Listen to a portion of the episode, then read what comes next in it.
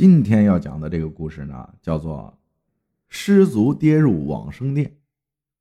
这个故事呢，是我蹲在墙角听一个醉酒的人讲出来的。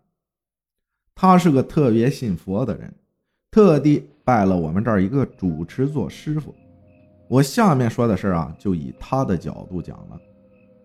那一天啊，他喝多了，拉着旁边的人醉醺醺的说：“啊，兄弟。”这个事儿啊，我几乎从来都没跟人说过。今儿个心情好，我就只讲给你一个人啊。我小时候啊，可是我们那儿出了名的捣蛋王，自己胆子也是特别大，可以说是上可九天揽月，下可五洋捉鳖，爬高钻洞是样样都行。也是因为这样的性格啊，所以才有了我要说的这个事儿。我十几岁的时候，有一次在河边玩，突然来了兴致，想爬树，就找了一棵四五米高的树开始爬着玩。玩了一会儿啊，感觉快到吃饭的时间了，要是回去晚了，就要被奶奶爷爷臭骂了。想到这儿呢，我就赶紧往下爬，结果是一着急没抓稳，就一下子摔了下来。背着的地，摔得我脑袋瓜子是嗡嗡的。过了好一会儿呢，感觉缓过来了一点，只是背上是隐隐作痛。起来拍拍身上的土，就准备回家。一抬头呢，却发现不知道什么时候起雾了，没顾得上多想，就开始往家的方向走。在雾里走了半天呀。要按平常啊，应该早就走到家门口了，可现在呢还没有，我呢就有点慌了，开始往前跑，是不敢停，一直跑到累的跑不动了，步子才慢了下来，但是还没有到家。这下我是真的绷不住了，忍不住的大哭起来，可脚不敢停啊，边哭边走。终于是看到了点什么。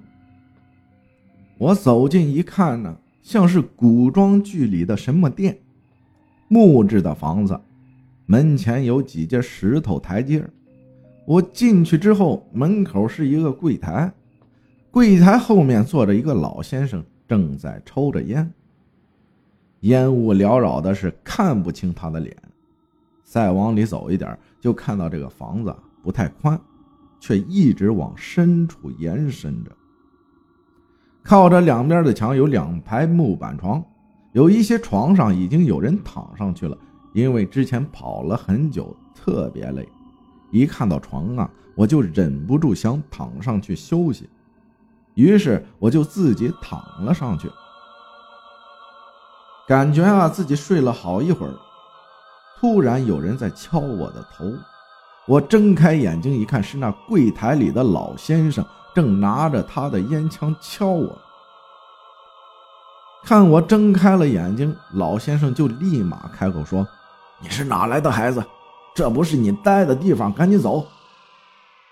我还没来得及说我是哪儿来的，老先生又抓起我的胳膊，力气特别大的把我从床上拽了下来，又一把把我推出了门外。我一脸懵逼的站在门外，想开口问一下这个老先生一些问题，可是他已经把门关上了，还用木板一块一块的开始封门。这老先生三下五除二的一顿操作，把我秀的有点懵了，也没有了之前的害怕和疑惑，就只能继续漫无目的的开始走。没走一会儿。就突然失去了意识。再醒来之后啊，我发现自己竟然躺在医院的病床上，家里的人正着急的围着我是看着我。一看到我醒了过来，爷爷奶奶就激动的哭了起来。问了其他人，我才知道啊，我已经昏迷了三天了，期间是一直高烧不断。把家人急得不行，听他们说呀，我是三天前从树上摔下来，当时就昏迷了过去。幸好被路过的熟人看到了，就赶紧联系了我的父母和爷爷奶奶，给我送到了医院。可我呀，是记得我并不是昏迷呀。看家人现在的样子，我也不想再给他们增加心理负担，所以呢，就没说。等出院回家。他们的心都稳了下来，我才给他们讲了。他们说我昏迷三天的时候，我自己经历的事儿他们一听啊，脸色一下子就变了，赶紧叫我住嘴，并且再三叮嘱我以后绝不能再提这事儿。说我要是跟别人说了这个事儿啊，就再也不让我出门玩了。当时我正是贪玩的年纪，所以听他们这么说，我就真的不敢再说了。后来呢，我就拜到咱们住持这儿了，跟主持说了这个事儿啊。主持说，那是我的一劫，那个房子里躺的都是往生的人，要我当时没被赶出去，等门封上了，我就真的再也回不来了。想到这儿啊。我当时差点就死了，这才有了迟来好几年的后怕，所以从此以后我就更一心向佛了。所以啊，兄弟姐妹、叔叔阿姨们，这人世间有的事儿还真不是别人说不存在就不存在的，还是要怀着敬畏之心呢。谢谢大家的收听，我是阿浩。